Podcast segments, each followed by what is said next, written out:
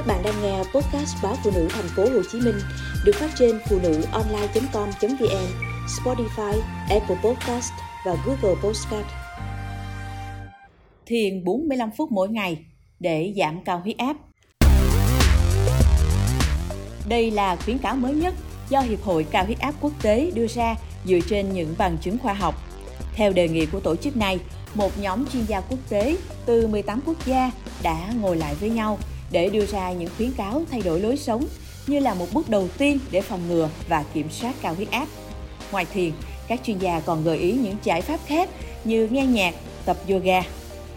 Giáo sư Brian Williams, một trong những bác sĩ hàng đầu về cao huyết áp của Anh, thành viên của nhóm chuyên gia quốc tế đã nói, nhiều người có thể thiền được, chúng ta cần lưu lại và nói, tôi có thể bỏ ra nửa giờ mỗi ngày cho chính mình để giải tỏa stress và thư giãn. Cụ thể, hàng ngày thiền, thở sâu, tập yoga, tập trung vào những điều tích cực, nghe nhạc thư giãn ít nhất 25 phút, 3 lần mỗi tuần.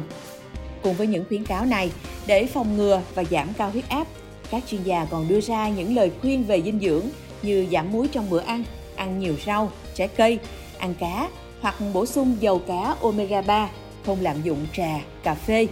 Tập luyện hàng ngày, nhưng nếu tập ngoài trời thì nên tập trong công viên hay tránh xa đường phố. Ước tính có đến 1,5 tỷ người trên thế giới bị cao huyết áp.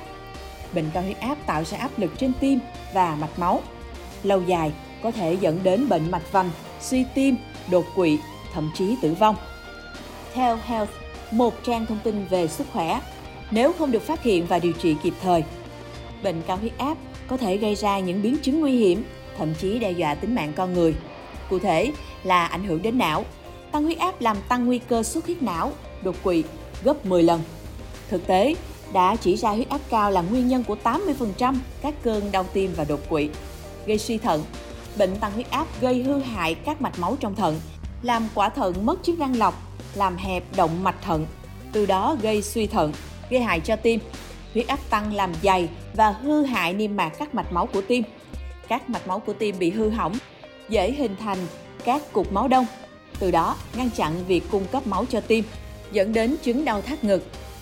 Cách phòng ngừa và ngăn ngừa bệnh cao huyết áp là duy trì cân nặng hợp lý, ăn nhiều rau quả, ăn nhạt, tập luyện, uống vừa phải đồ uống có cồn, giảm stress, không hút thuốc lá, kiểm tra nguồn nước dùng bởi nguồn nước gia đình đang dùng có thể chứa nhiều natri làm tăng nguy cơ bị tăng huyết áp. Chú ý lối sống.